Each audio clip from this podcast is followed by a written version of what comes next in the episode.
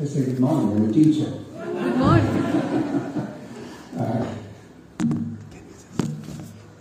I thank God for the privilege that the Lord has given me this morning to be with you. I thank God for the new day added to our lives and for having kept us alive. And I thank God for His infinite grace, eternal love, great faithfulness, and abundant goodness. It's a great joy. My heart beats in a great joy as I stand before you this morning. Uh, we had the joy of attending the marriage of uh, Samuel and Christina the other day, and most of us were there. And uh, that was the primary purpose for which we have come down to Delhi. I don't know whether should I come down, come up because you are towards the north of India and we are south. so whatever it is, uh, so we have come to worship the Lord. Worship occupies the most uh, important place in Christian life. There is nothing greater than worship in Christian life. And in heaven, unfortunately, most of the pastors they let us pray. But in Telugu, I don't know how English people say it in Telugu. Paraloka prarthana, heavenly prayer. And there is no prayer in heaven. There is only worship and praise and thanksgiving. So we have just worshipped the Lord. I, I really thank God for that. Well, we. well, let me also uh, introduce myself. Uh, uh, Brother Andrews is closely related to us, and we were classmates in high school. We studied together, we played together. He was a very great kabaddi player, and he, he was a great raider, and I was a, a, very strong catcher also. There was a tough competition between both of us. Doesn't between that. Well, so let us turn our attention to Psalm 16. I thought you would be given uh, notes or at least outline in that paper form, but uh, I don't know. Is it displayed there? Okay. Right. Um, let me just give the main divisions of Psalm 16. There are three main divisions. Uh, from verse 1 to 8, it's the Lord of life. We see the Lord as the Lord of life. And then verses 9 to 10, we see the Lord as the conqueror of death. And the last verse 11, we see the joy of eternity. Our eternal joy is recorded there. Coming down to, let me give you the outlines first. first two verses, it speak, they speak of a good relationship that the psalmist has with God. A good relationship. In which again, God is described as his refuge and he has all goodness in God. There is no greater good apart from God. Verses 3 to 4, he has a good companionship with God. He enjoys God's presence and com- uh, God as his companion. And wherein we see 3 4, we see about the excellent people.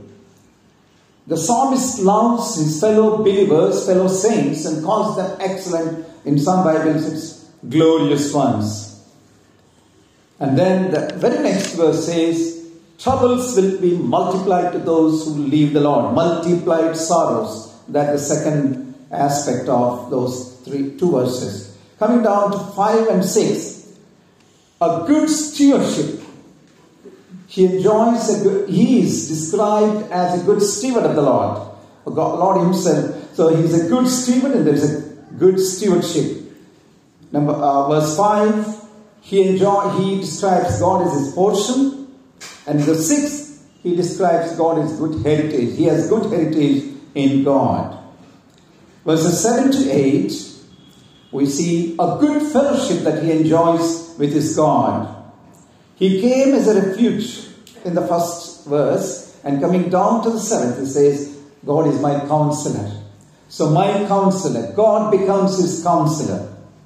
As a result, he says, I am not shaken. I will not be shaken. That's the first part of the Lord of my life, the four subdivisions. Coming to the second part of the message, that is uh, 9, 10 to, 9 to 10 verses. Resurrection is the, it's a messianic, one of the messianic psalms. And we find messianic portion there from 9 to 11. In the ninth verse, he says, My heart rejoices.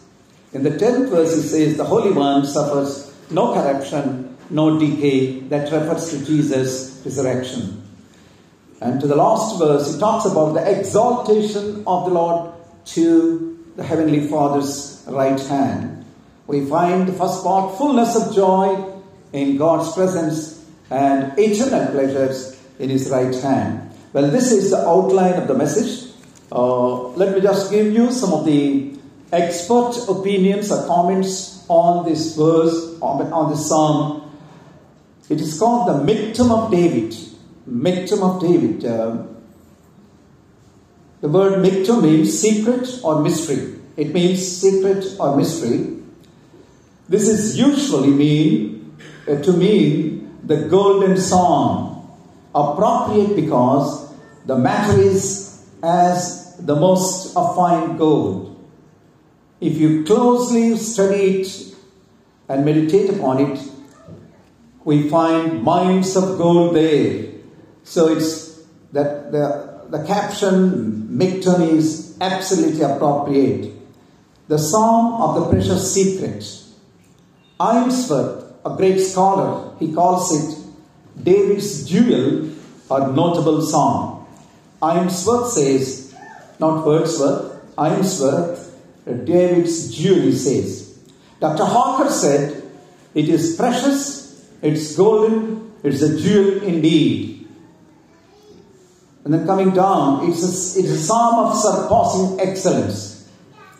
All the distinguished uh, interpreters of ancient days, like Eusebius, Jerome, Augustine, explain the psalm as referring to Messiah in his passion and his victory over death and the grave, including his subsequent exaltation to the right hand of God.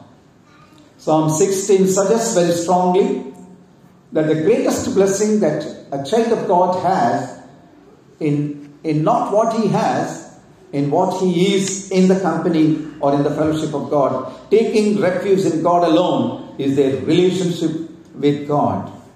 The Lord is safest refuge. Psalmist says the Lord is his safest refuge, his supreme treasure, his sovereign Lord, and his trusted counselor. I repeat, the psalmist describes or feels himself that the Lord is the safest refuge, his supreme treasure, sovereign Lord, and trusted counselor.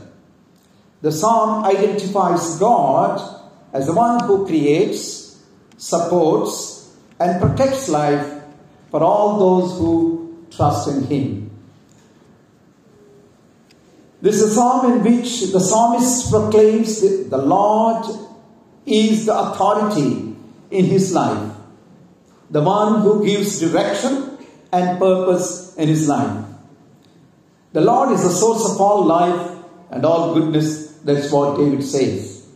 Machen, a scholar, he says, security for the psalmist is not an achievement, but a, a result of a life entrusted to him.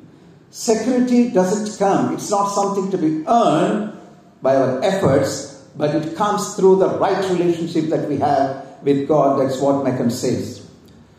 From the beginning to end, the Psalms testifies to a life that finds its ultimate rest in God's protective presence, but not from the material wealth that we or accomplishments that we acquire, we achieve.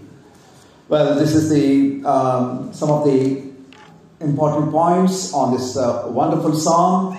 I would like to just divide the psalm into four parts. As the first part is first verse, in which he says, "The Lord is His refuge. Keep me safe, O God, for you in you I take refuge." Let me just give you some of the blessings. What happens to a person who takes refuge in God, who resides?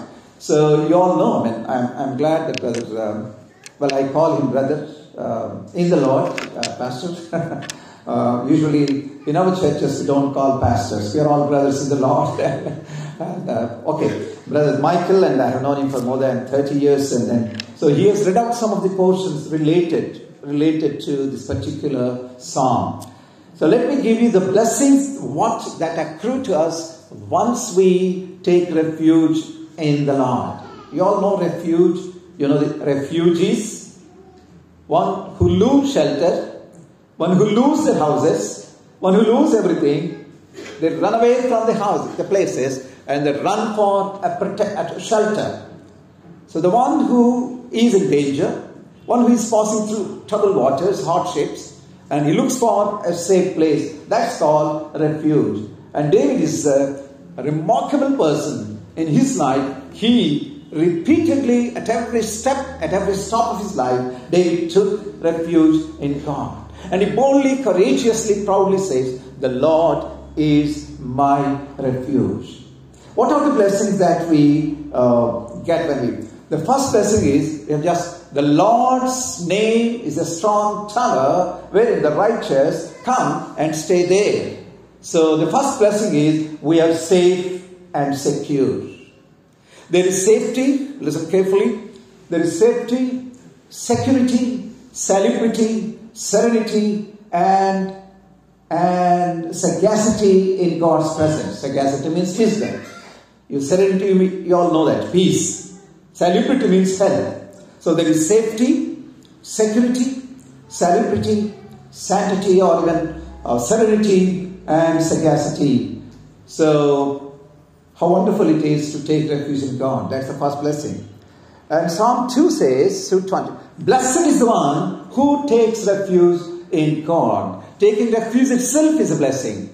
And uh, in Psalm, in, in, other words, in Second Chronicles, we, uh, we see that those who take refuge, they will enjoy peace. Peace is a result of taking refuge because God is our Prince of Peace. And then in the second chronicles again, during the life, I mean, uh, referring to King Asa, he says, when we trust, when we took refuge in the Lord, we prevailed over our enemies. Victory comes to those who take refuge in the Lord.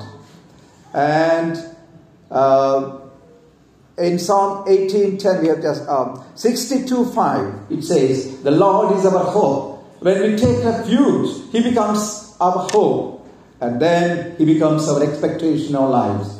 So these are some of the blessings when we take refuge in God. We are absolutely safe. Nothing can touch us. Nothing can harm us. Impenetrable. He is our impenetrable, strong tower when we take refuge in Him.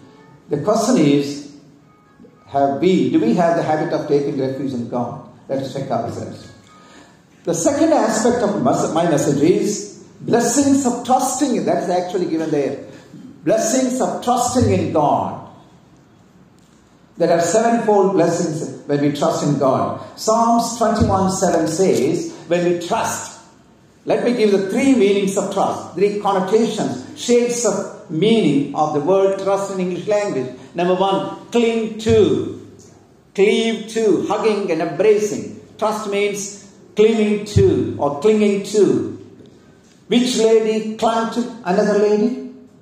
Ladies? There are two ladies in the Word of God. One lady clung to another lady. Ruth clung to her mother in law. When she was asked to go away, she said, No, nothing doing. Wherever you go, I will go with you. Your God is my God. Your people are my God. Wherever you are buried, I will be buried. So she clung to her mother in law. So trusting in the Lord means clinging to the Lord in ups and downs, in pains and pleasures, in sorrows and joys, in ebbs and flows, in adversity and prosperity, in health and sickness, and victory and defeat. A true child of God always clings to the Lord.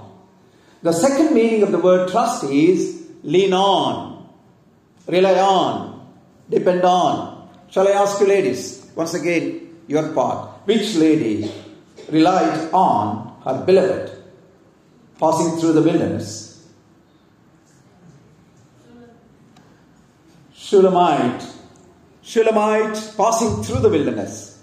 It's a risky proposition for a woman to go all alone in the wilderness. She, she realized the, the utter necessity of holding on, leaning up on her beloved. Who was the beloved of Shulamite? King Solomon. King Solomon was the beloved of Shulamite, and Shulamite, if she, she just leaned, up, leaned upon her beloved as she was passing through the wilderness. The world is likened to wilderness Wilderness is full of uh, wild animals and uh, poisonous reptiles and thick bushes, and it's very, very difficult for. So this world is likened to a wilderness, and we, with all our knowledge, with all our experience, with all our reputation, name, and fame at our uh, at our back, we cannot pass through the wilderness of this world. We need our Savior to lean upon, and then we should learn, Lord, I lean upon you. I, I just bank on you. I rest on you, Lord. I, I just rely on you. We cannot, I cannot, with all my rich experience, with all my knowledge, I cannot live all alone. No Christian can live in isolation. However great, however committed he may be, he has to lean on his beloved the Lord Jesus as he passes through.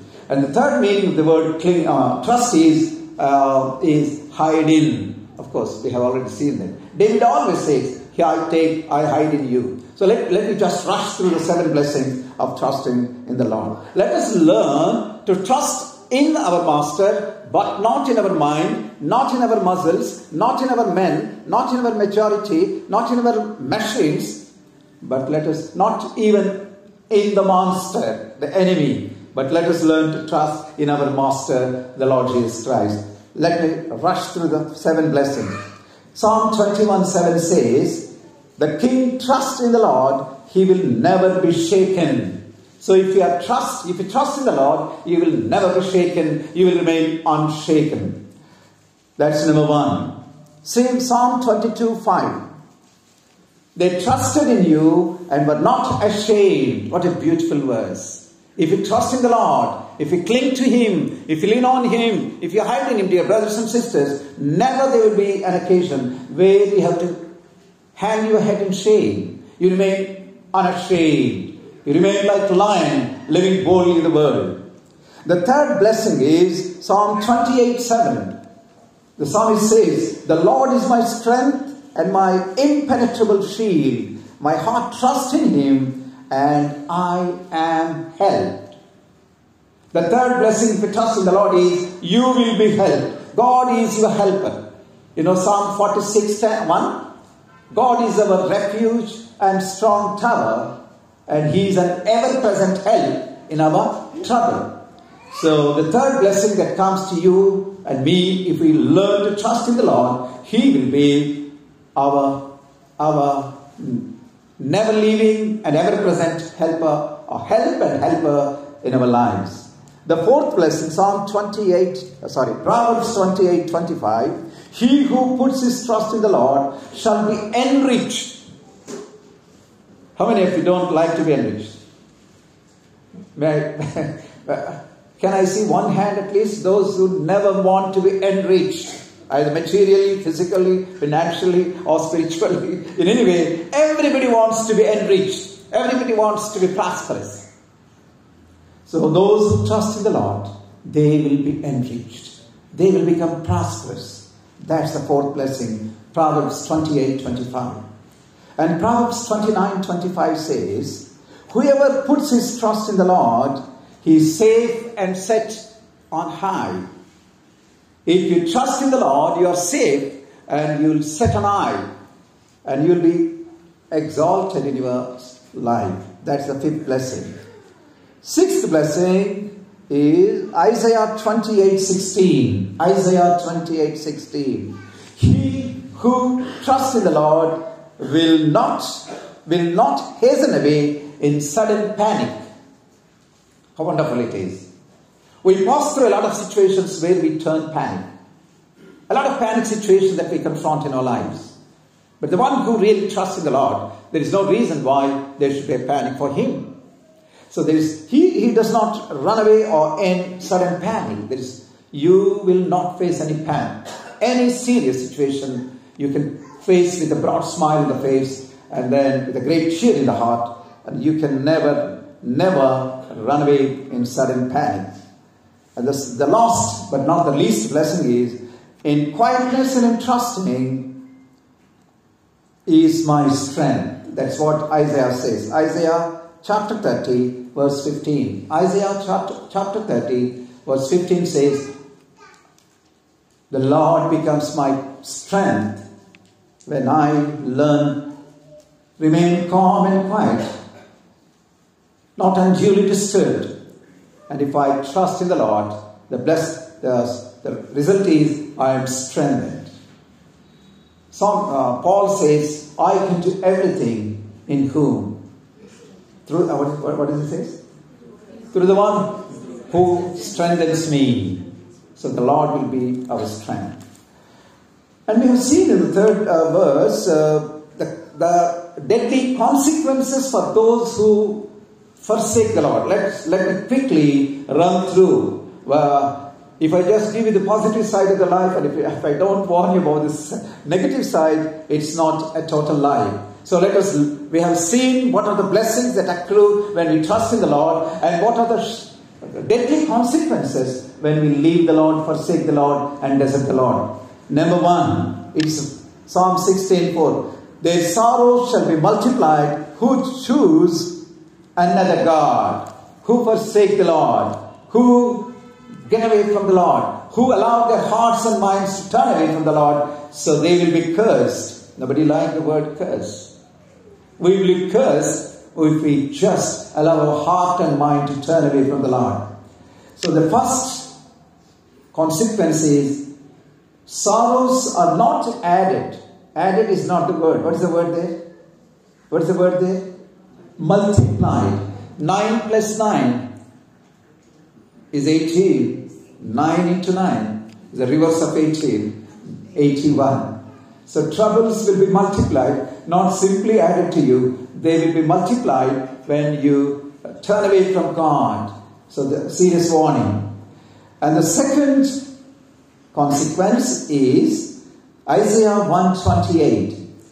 They who forsake the Lord shall be consumed. Nobody likes that word. A strong word. Consumption. Consumed, it has two meanings. One is destroyed, another one is diminished. Either we get spiritually diminished when we turn it, uh, when we run away from the Lord, or we can be we can become almost spiritually dead. So take care that we don't turn away from the Lord. The third blessing, uh, sorry, the third consequence is Jeremiah chapter 17, verse 5. Yeah, I think I have given that. Cursed is the man whose heart and mind turn aside from the Lord. So that's Jeremiah chapter 17, verse 5. And fourth consequence is the same Jeremiah chapter 17, verse 13 says, O Lord, hope of Israel, all who forsake you shall be shall be written in the dust. Shall be like those whose names are written in the dust. Can you find your name if it is, written in the dust? It becomes useless. It becomes anonymous. You become an insignificant person if you if you forsake the Lord. And the fifth warning is Hosea chapter 7, verse 8, where it is recorded about Ephraim. Ephraim mixed himself with the Gentiles, and then what happens? He became a cake not turned. What happens when a cake is not turned?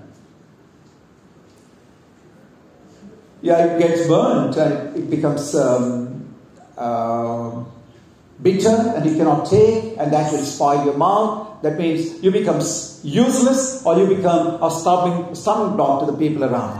So, Ephraim, instead of being, do you know the meaning of the word Ephraim? Does anybody know that?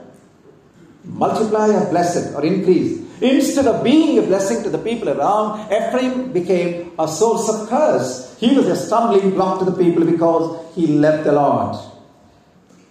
The fifth one, oh, okay, sixth one, the same. Grey hair sprinkled over Ephraim, but he did not realize that he had grey hair. There were some white hairs on his head, but he never realized that he had. That is the fate, that is the state of affairs. That's the most dangerous disease that has gripped Christianity today, Christendom today. Complacency. Samson, when God had already left him, he was under the illusion that God's strength was in him. he was trying to just shackle him and just shake himself away from the, from the ropes that were built or from the chains that he was bound with. But he was not able to do that because the Lord had already departed from him. But he was under the illusion that still God was with him. So many a time we feel that we're very committed Christians, great Christians, and we are traditional Christians. We take pride in so many things, but we don't realize that we have become emaciated, we have become weak, and the reason is our hearts turn away from the Lord. And the last, but not the least, is Ephraim has become the same. Hosea chapter 7, verse 11. Ephraim, he became a silly dog. Silly means foolishness.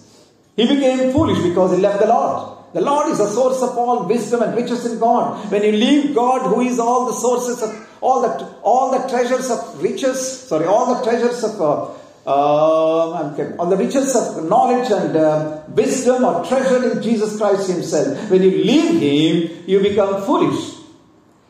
Israelites are the wisest people in the world, but they left Him and they became the fools. And Ephraim, finally, he became a timid dove.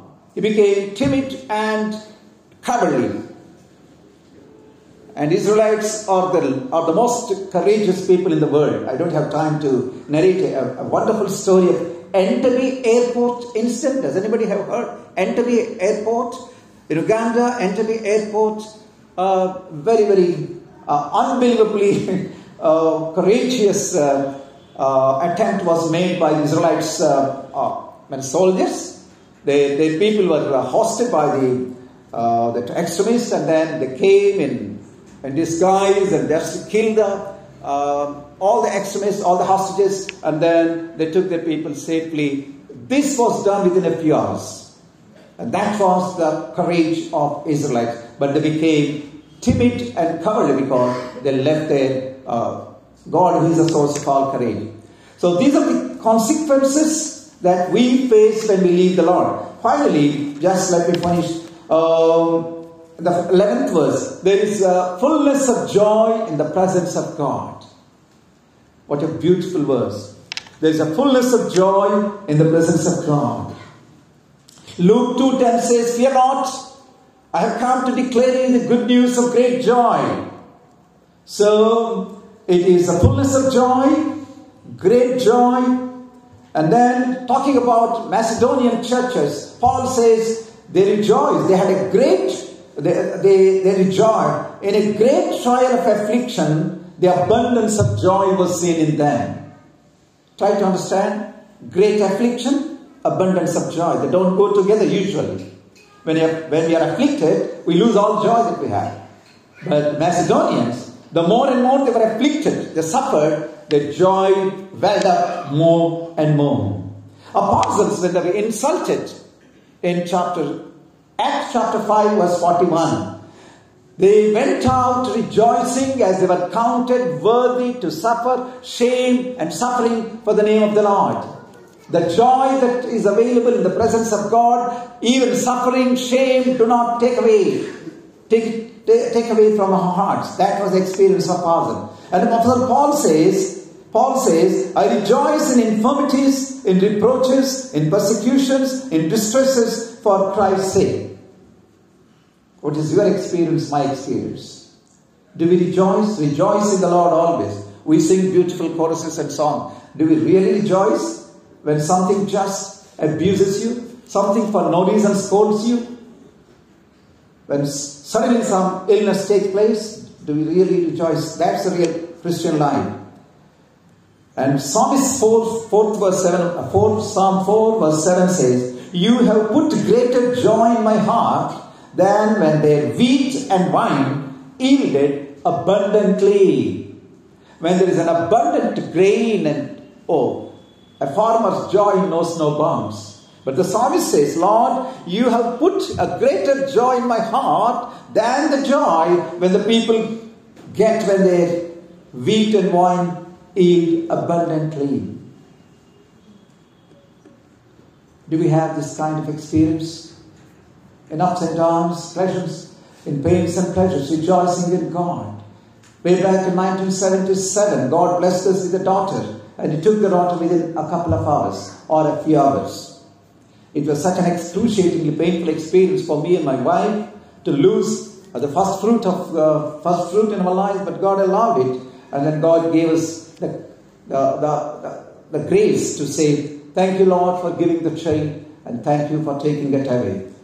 A giver has every right to take it back, and we cannot question. You are the giver, and we are the uh, recipient, Lord. We cannot question you, but we thank you, Lord, for giving the chain and taking the chain. A lot of uh, non-Christian, sorry, uh, ABVP students in my during my 33 years of government experience, I was subjected to a lot of uh, derision, a, a lot of uh, uh, booing, and all kinds of uh, insults as I stood firmly for Christian convictions. And I faced a lot of opposition from different quarters, but God gave me the joy, the grace to rejoice in every situation and thank God for everything. God has blessed me with five blessings. Listen carefully. I am blessed with diabetes, number one, hypertension, number two, enlargement of prostate gland, number three, osteoarthritis, number four, and uh, what, what do you call this? What you? Okay, so these are the five blessings that I do have, even I have forgotten them. so that every day I'm failing, like thank God for Lord, thank you for blessing me with these five blessings. I never use the word diseases, I never use the word weaknesses, I never use the word infirmities, but I say blessings. So when you bless the Lord, when you learn to thank the Lord, uh, you can really uh, rejoice in the Lord. What is there in the, just let me just one minute. What is there in the presence of not only fullness of joy, but there is a peace that floods like a river in the presence of God. Number one, fullness of joy. Number two, peace that floods like a river. Number three, forgiveness is there. Psalm 130 verse 4 says, There is forgiveness with you. And then there is infinite grace in the presence of God. Number five, there is full redemption. Full redemption in the presence of God. And in Psalm 36 it said, There is fountain of life with the Lord. And then there is light with the Lord. Not only light with the Lord, the Lord Himself is the light. So these are the seven, seven wonderful things that they that there are there in the presence of God. I repeat, fullness of joy, peace that floods like a river, forgiveness of sins, infinite grace, full redemption, fountain of life, light with Him. So He Himself is the light. Well, shall we just, before we conclude, shall we examine ourselves thoroughly in the light of God's word this morning? So David started as a, a refugee and ended as heir, H-E-I-R, heir of God's eternal inheritance.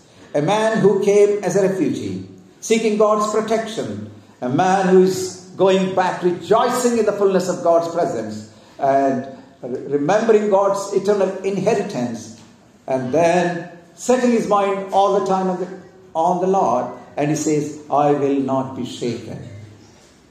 Shall we bow our heads? Dear brothers and sisters, shall we just examine ourselves for a, for a while? Shall we just quieten our hearts, introspect ourselves in the light of God's word? What a remarkable experience David Coming into presence of God is a refugee, taking shelter, and closing wonderfully the word, the psalm as an aid of eternal inheritance. And he experiences of God's presence, safety, security, instruction, counseling, and all these things.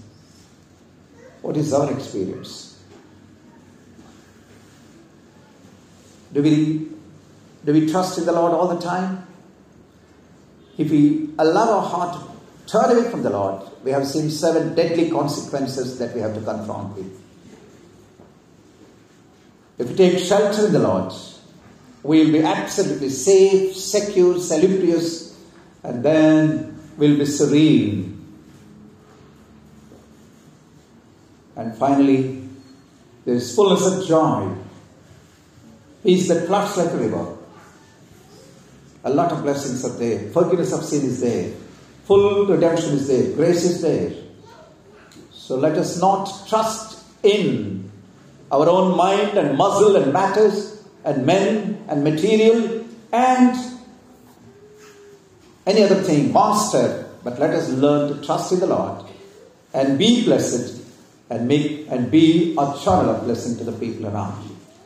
Our loving Heavenly Father, gracious God, we thank you for the time that you have given to us.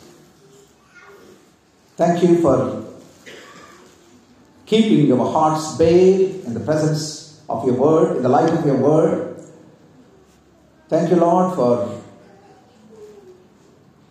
talking to me and to us. Thank you for sounding a note of warning on one hand. Thank you for also encouraging words when we take shelter in you. Uh, what are the blessings? And when we trust in you, Lord, what will be the life for us? And then if we, if we forsake you, how, how distressing, how dangerous our life, lives will be. So, keeping these two aspects of life in our mind, Lord, let's, let's come into your presence and receive all the blessings that are abundantly available with you, Lord. Lord, we confess many a time, even I and we got ourselves away from you. Uh, We allow our hearts to go away from us, though we feel that we are with you. But the word of God says, take care that you nobody has an unbelieving, wicked heart that turns you away from the Lord. So, Lord, help us take that warning and commit ourselves afresh to you, as David did, all the time clinging to you, all the time leaning on you, all the time taking shelter and hiding in you. I pray that these words may be imprinted indelibly upon our hearts by the Holy Spirit. And may we submit ourselves totally to you and lead a life that brings glory to you. In turn, I, we may be a blessing to the people around. Thank you in Jesus' precious name and yours. Amen. Thank you very much. Thank you, Pastor G, and everybody.